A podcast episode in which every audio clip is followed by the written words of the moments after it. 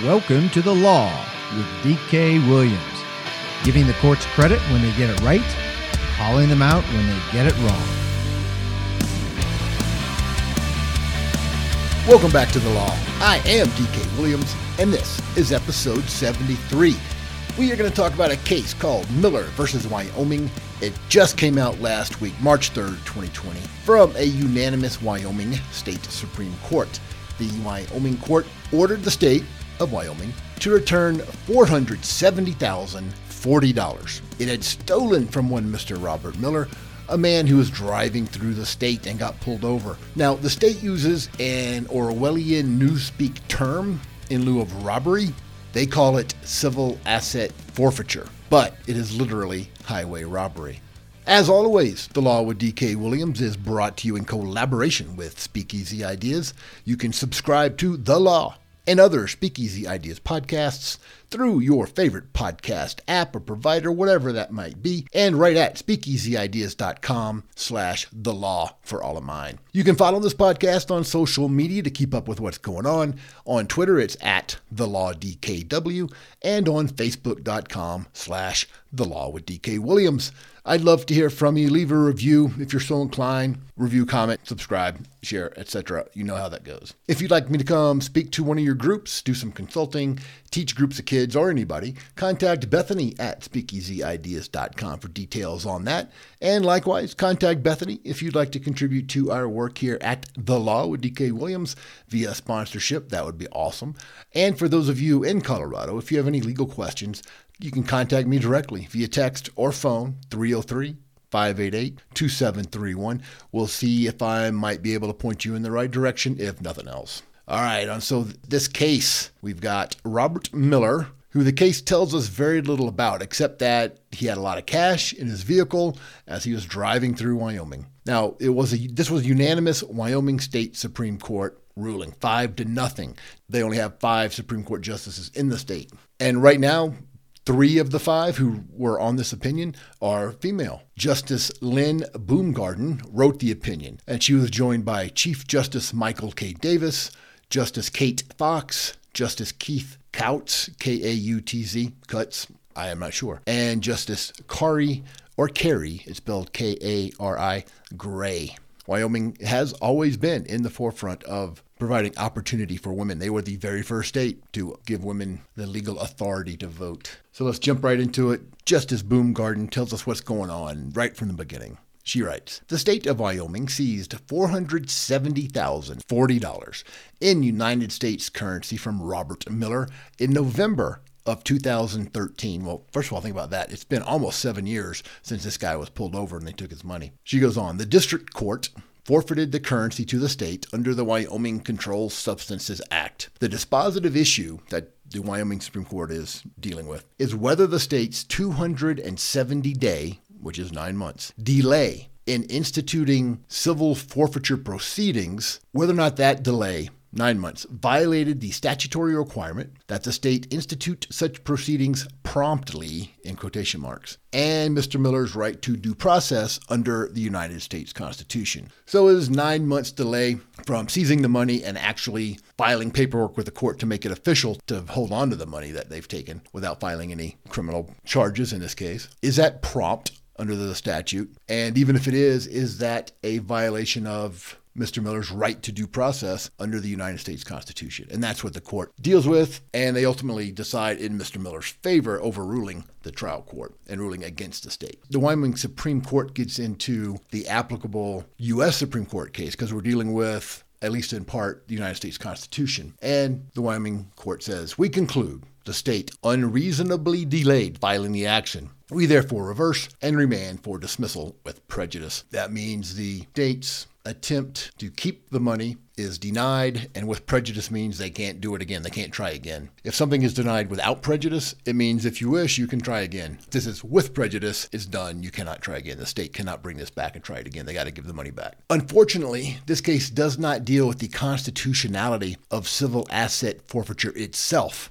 It only deals with the application of this Wyoming statute about promptly instituting the action, and if the state law enforcement waited too long to start the proceedings, keep the money it had already held for nine months without any charges being filed against Mr. Miller. And it implicates the due process clause of the United States Constitution as it applies to the states through the 14th Amendment, which we've talked about. The issue, as the court describes it, is should this action have been dismissed because it was not instituted promptly as required by the Wyoming statute and the due process clause of the United States Constitution? So it's the amount of delay is the constitutional issue, not the existence of the asset forfeiture itself, which is unfortunate, but that's what we're dealing with. The court lays out the facts. It's kind of like a little crime story here. And the crime isn't being committed by Mr. Miller. Here we go. The facts underlying the seizure, though not directly at issue, provide important context for the proceedings. On the evening of November 18th, 2013, again, that's coming up on seven years ago, Wyoming Highway Patrol Trooper Brandon Dyson stopped Mr. Miller for speeding on Interstate 80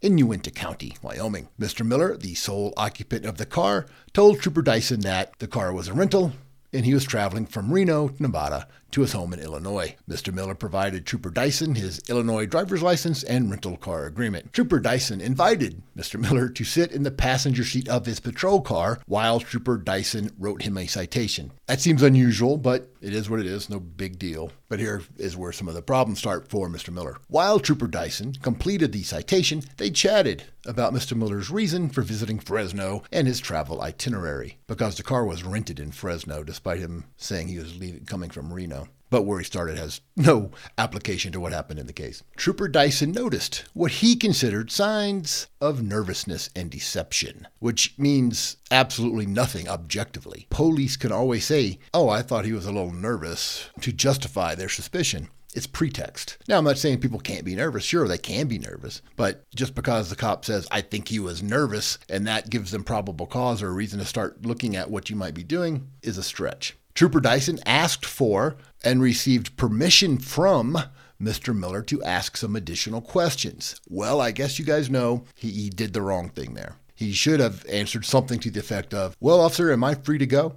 Or I being detained? I appreciate what you're doing, but I really need to get on my way if that's okay with you. And anytime you see the flashing lights behind you, hit record on your phone before the officer even gets to your car. That way, if there's any discrepancy about what the officer says happened and what you say happened, it's recorded. Don't count on the police having their camera on or their recording devices on. If they do, great. If not, you've got your own. Because remember, there is nothing more American than asserting your rights as protected by the Constitution. We fought a revolution. Our forefathers fought a revolution for those rights. So waiving them, I submit, is un American. And anyone who suggests you should waive your rights is probably a communist. Mr. Miller denied having anything illegal in the car and gave Trooper Dyson permission to search it. You know, I'm pulling my hair out when I read that. You all know to never consent to searches for those exact same reasons. Assert your rights because that's what Americans do. That's what this country is founded upon, is asserting your rights, not giving them up. Don't give them up, especially if you have nothing to hide. Rights are like muscles. If you do not use them, they atrophy. So use them especially when you have nothing to hide and use them always. If he hadn't consented here, Mr. Miller probably would have kept his cash and would have been allowed to go on. And even if somehow the trooper came up with some reason to search, nothing worse would have happened to him. The worst case thing for Mr. Miller here was the search that found this cash. So if he doesn't consent, he's at least got the argument that the search was illegal, unauthorized, unconstitutional. But once he consents, all of that's gone. You are wadding up the Constitution as it protects you and throwing it away. Don't do that. So, Trooper Dyson does a search. He pulled back the carpet lining along the right side of the trunk and discovered a manila envelope in the void behind the trunk lining. The envelope contained rubber banded bundles of currency. He saw at least one more manila envelope in the void behind the lining. He returned to his patrol car and read Mr. Miller his Miranda rights. So Miller was still in the patrol car in the passenger seat, apparently. Mr. Miller, at this point, stated he wanted to talk to a lawyer. Now he wants to talk to a lawyer. Now he's asserting his rights when he's already waived all of the all the important ones up to that point anyway. So apparently the trooper doesn't ask him any more questions, but he searched the car further, found a total of nine manila envelopes containing a total of $470,000 in the rear quarter panels. And you might go, hey, that's kind of suspicious. So what? It's not illegal to carry cash. If you think it's weird, none of your business. But the drug war, in large part, has made it the government's business. It's another reason the drug war is a failure. And worse than that, it has eroded our Fourth Amendment and other protections. And get this part Mr. Miller also had $40 in his possession. So that's how we get the total amount $470,000 and 40. So not only did they take the $470,000 in the manila envelopes in the rear quarter panels, they took his gas money. They took his 40 bucks in his pocket or in his wallet. Talk about an insult. Trooper Dyson learned from the El Paso Intelligence Center and an officer in California that Mr. Miller had ties to what he had ties to, that means nothing. If your cousin broke the law and you know your cousin, now you have a connection to him and you've got a connection to illegal activity. Ties are meaningless. And if that's all it takes, the government can take anything of yours if you have a connection with some allegedly illegal activity of someone else to whom you're connected. And keep in mind here, if I haven't mentioned this yet, I think I did. Wyoming, no other law enforcement agency, not the feds, not the state, no one ever charged him with anything. Nada. Zilch. So somehow the troopers contacting El Paso, I guess the the Texas one, not uh, the county in Colorado Springs or around Colorado Springs. But he learned somehow he made some calls, got on the radio, learned from the El Paso Intelligence Center. Maybe there's an El Paso in Wyoming and an officer in California that Miller had ties to a case involving large quantities of LSD, an LSD precursor in California. That's pretty flimsy stuff. And none of it would have happened if Miller had not given permission. And, and, if it had happened, now he's got a defense. He's got to say, this is an illegal stop. I never gave consent. And he had no legitimate reason to look, if he had looked anyway. And here's in a footnote right here about this large quantities of LSD tie that Miller supposedly had. Further investigation, this is from the court's opinion, Further investigation revealed that the connection was eight to nine years old. Makes it even more of a flimsy excuse to arrest this guy for merely having cash. Nothing else. Court goes on. A Wyoming Division of Criminal Investigation Task Force officer. oh, when you get the task force involved, you know they've upped it a notch. So the task force officer contacted the Wyoming Attorney General's office later that night and received authorization to seize the currency under Wyoming civil forfeiture statute. There's the Orwellian newspeak. And now we get a, a, legal term I don't think we've used before. Court says that the state filed its verified complaint for forfeiture in rem. And that's the part, in rem. That's the legal term from the Latin, I believe, and it means made or availing against or affecting a thing. So it's not against the person, it's against a thing. And that's this whole civil asset forfeiture is about the thing, in this case, cash, or it could be a boat, it could be a car, it could be anything, it could be anything. So if it's an in rem action, it's about something tangible in essence. So the state filed this complaint for forfeiture in rem, forfeiture of the thing, 270 days after the seizure, nine months after they stop him and find the, the cash. Nine months later, they, they finally get around to asking for permission to keep it, even though they've been keeping it the whole time. The state's complaint alleged the currency had been lawfully seized pursuant to a probable cause determination by the Wyoming Attorney General. Yeah, whatever. The Attorney General wasn't there. The complaint further alleged the currency was subject to forfeiture because it was used or intended for use in the delivery or receipt of controlled substances or was otherwise used to facilitate a violation of the Wyoming Controlled Substances Act. And what's that based on? A nine year old tie, a connection? That is really weak. So, 270 days after the initial traffic stop for speeding, this complaint is filed alleging the money was used in drug trafficking. Yet, in that 270 days, the state of Wyoming ended the investigation and decided they didn't have enough evidence to file charges against Miller, but they want the money anyway. Feds didn't pursue charges. Wyoming didn't pursue charges. No law enforcement agency pursued charges. They had made that decision at that point. 270 days later, they, we're not going to charge this guy. We don't have enough evidence against him. That tie, that connection to this nine year old case or investigation wasn't enough. But they want the money anyway. Let that sink in. That's the government, and that's obscene. Miller, among other things, or as I think we've mentioned before, lawyers like to say inter alia, which means among other things. So Miller finally said that the state took too long in bringing this in rem action to keep the money pursuant to the Wyoming statute. And that argument is what wins for Miller here. That the state, quote, violated its statutory and federal and state constitutional obligations to initiate the action promptly, because the Wyoming statute said that it, the state has had to initiate the proceeding promptly. As one might imagine, that could cause some area of dispute. Mr. Miller, according to the court's opinion, moved to dismiss the case on grounds that the state's delay in instituting proceedings, nine months after he was stopped, violated his due process rights under the United States Constitution. So the state argued it had a year to bring the in rem action because that was another statute in another part of the Wyoming statutes. The court here says that they were wrong there. That's not the one that applied. The one that applies is the one that says it must be done promptly. Miller argued, and the court agreed here, that the applicable statute said the action had to be brought promptly, which of course is an indefinite time period, which often results in litigation when something is indefinite like that. And I'll just note, as a practical matter, that after Miller's money was stolen by the state, but before the Supreme Court of Wyoming's decision last week, or just about last week, in between those two times, nine years, the Wyoming legislature amended this provision that's applying here to Miller that said the state had to do this promptly. They realized that that was a bad way to say it, and they changed the statute to say to within 120 days from the date of seizure or within 30 days following the completion of any criminal prosecution relating to the seizure, whichever is later. So they clarified, at least to some degree, how long the state has, not just promptly, but with some actual time limits on it. Now, they've got one time limit from the date of the seizure, and then another one following the completion of any criminal prosecution relating to the seizure. Well, there should be no forfeiture unless there has been a criminal conviction. Anything else is absurd, but that's where we are basically in this country. The government says, hey, we're going to take your money or your car or your house, whatever, because we think it might have been used for criminal activity or might be the result of profit you made from a criminal activity. But you know what? We don't have the evidence to even charge you criminally, much less get a conviction. But this lower standard in a civil action means we don't have to charge you and we get to keep your stuff. I'm not making that up. This is the real situation in this country, and that is straight out of an authoritarian dystopia, but it's real.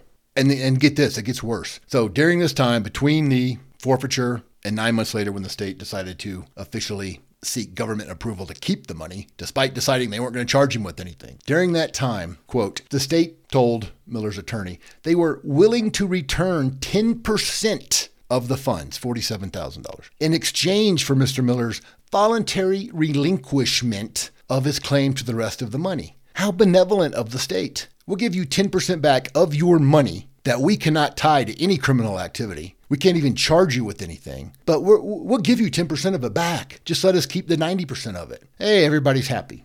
Well, that's absurd, right? I mean, that, that is truly, truly obscene.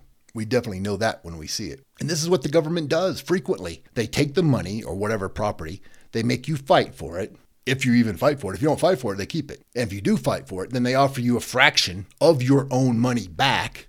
And they say, hey, take this, or you're going to have to keep fighting, and no telling what that's going to cost you. And most people don't want that fight. Most people can't afford that fight. The government has far more resources than you, unless Michael Bloomberg is listening to this or Bill Gates or somebody.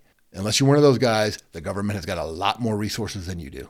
The opinion goes on. So, given the large amount of currency and information suggesting that Mr. Miller was tied to LSD distribution in California, the state's attorney also contacted United States Drug Enforcement Administration officials and learned they were also investigating Mr. Miller. By the middle of June, remember, he was pulled over in November of 13. So now it's June of 14 from the opinion now. By the middle of June, it appeared unlikely that either Wyoming or federal law enforcement would pursue criminal charges against Mr. Miller. So, obviously, right, the state's attorney began preparing the forfeiture complaint and related documents. Follow that. Hey, we're talking to the feds. They're not going to charge him. We're not going to charge him. Therefore, I better begin preparing the forfeiture complaint to keep his money. That is literally what is happening. So, again, the timeline. Miller was pulled over in November of 2013. By June of 2014, the government at all levels had decided they did not have the evidence to charge Miller, but they wanted to keep the money anyway. Then, almost three months later, in August of 2014, they filed the paperwork in rem against the money. And that is the basis for Mr. Miller's due process claim that the government sat around and held the money so long it violated his due process rights. And that's what wins. Not that this entire process of taking his money and keeping it without charging with anything is unconstitutional. That's still out there. But they took too long to do it, is why he won. So Miller made these arguments at the trial level, but he lost there, which is not unusual because most trial judges used to be DAs and they're more sympathetic to the state than they are to individuals and individual rights in the Constitution. And his case made its way all the way to the Wyoming Supreme Court. And Miller won last week, like we talked about. Now, I think the state of Wyoming could appeal this to the United States Supreme Court if they wanted to, since we're talking about the application of the due process clauses, both of them, the one that applies to the feds and the one that applies to the states via incorporation because a federal constitutional issue was argued. they've got the right, I believe, or the authority to appeal it to the United States Supreme Court. And if they do that while it's pending, they're going to continue to hold on to the $470,000 and $40.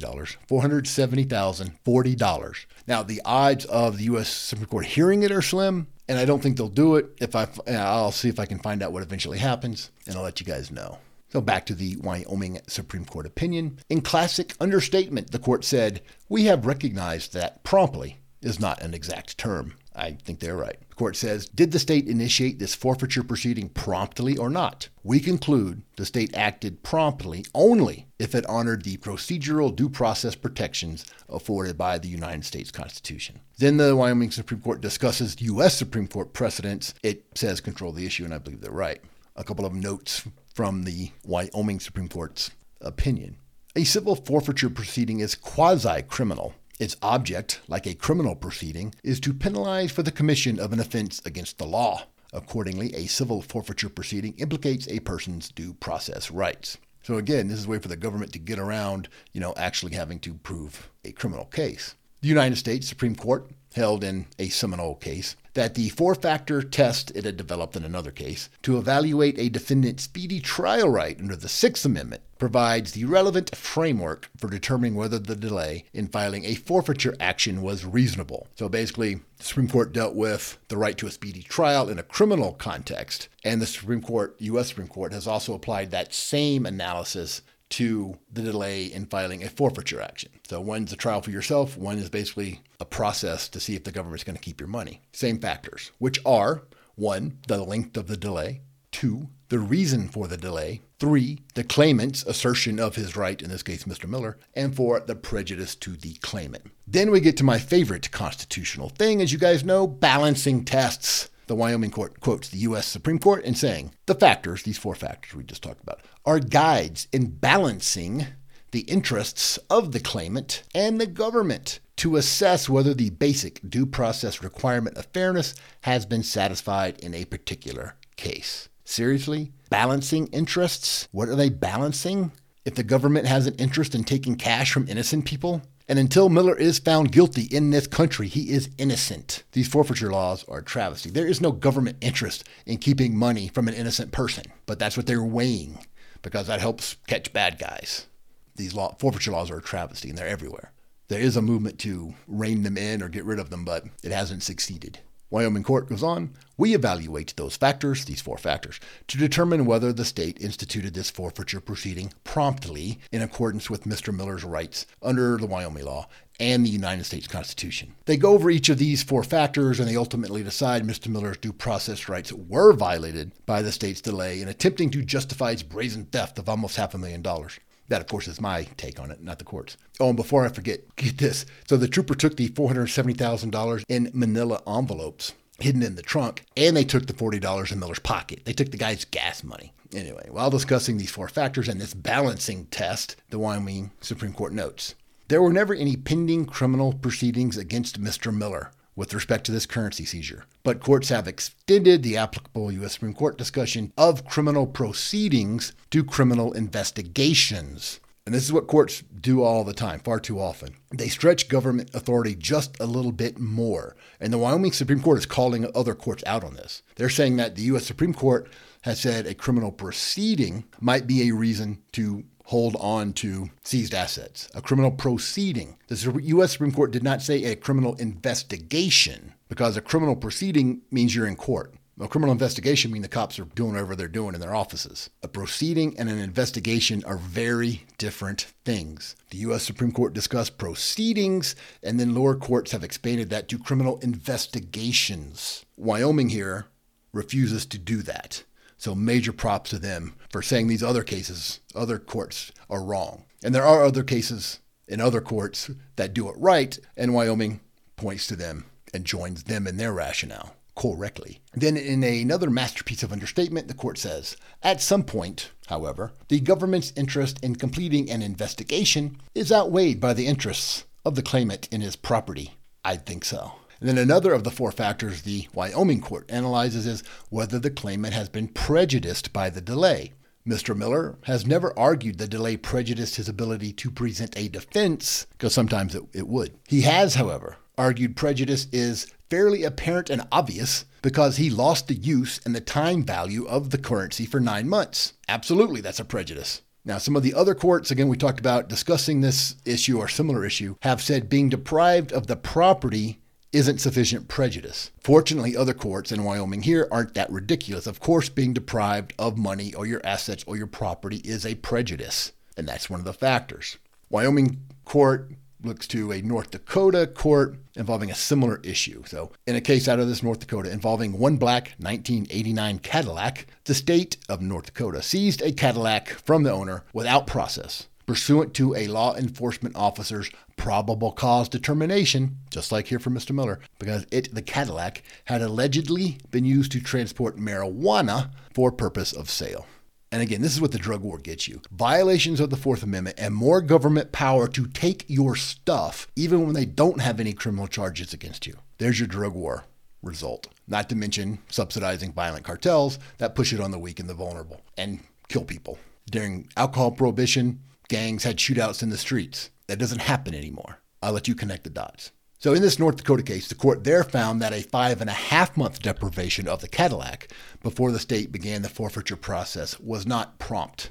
So, by way of comparison, the Wyoming Supreme Court says the state's, North Dakota's, seizure of the Cadillac deprived that owner of his right of ownership over the car, including his right of use and enjoyment and the right of sale. And the Cadillac had been seized without any prior process on a law enforcement officer's probable cause determination. That's all, thus increasing the risk that the state seizure was an arbitrary encroachment on his right to property. Mr. Miller, the Wyoming court says, suffered similar prejudice. The seizure deprived him of his ownership of a substantial sum of money, including his right to use, enjoy, and invest it. So, after analyzing the four part U.S. Supreme Court test and weighing the interests of the state versus Mr. Miller's property rights, the Wyoming Supreme Court concluded. On balance, under the circumstances of this case, the claimant, Mr. Miller, his interests outweigh the state's. The state did not satisfy the basic due process requirement of fairness to which Mr. Miller was entitled. The state failed to promptly institute the forfeiture proceedings in violation of the Wyoming statute and Mr. Miller's right to due process under the United States Constitution. We therefore reverse and remand for dismissal with prejudice. The state must return the currency to Mr. Miller. And there you have it. At this point, the state has been ordered to give Mr. Miller back the $470,000 in cash plus his $40 in gas money, thank goodness. So that's good. But what is bad is that civil asset forfeiture is even a thing in this country, in the United States of America. Americans are supposed to be innocent until proven guilty. Yet this Stalinesque practice punishes individuals by taking away their property or their money or their stuff without even any charges being filed, much less actually having to get a conviction. Now, if you get a conviction and it's been proven beyond a reasonable doubt that you used that Cadillac to do something illegal, sometimes law enforcement complains about the lack of respect they get in modern America. But because of nonsense like this, insisting that they need to be able to take your money or car or boat or whatever without even filing criminal charges is part of why a lot of people have a reason to lose respect for them. This is largely of law enforcement's own doing. This insistence that they have to be able to take your property without filing charges against you. They only have themselves to blame for that aspect of losing respect. When the cops become the criminals, they deserve to lose respect. I'm DK Williams, and this has been The Law, episode 73 Miller versus Wyoming, a unanimous decision from the Wyoming Supreme Court issued just over a week ago, ordering law enforcement to return cash it had seized from Mr. Miller, not because asset forfeiture is unconstitutional, but because Wyoming waited too long to start the proceedings. We'll keep you advised as any further developments. We're brought to you in collaboration with Speakeasy Ideas.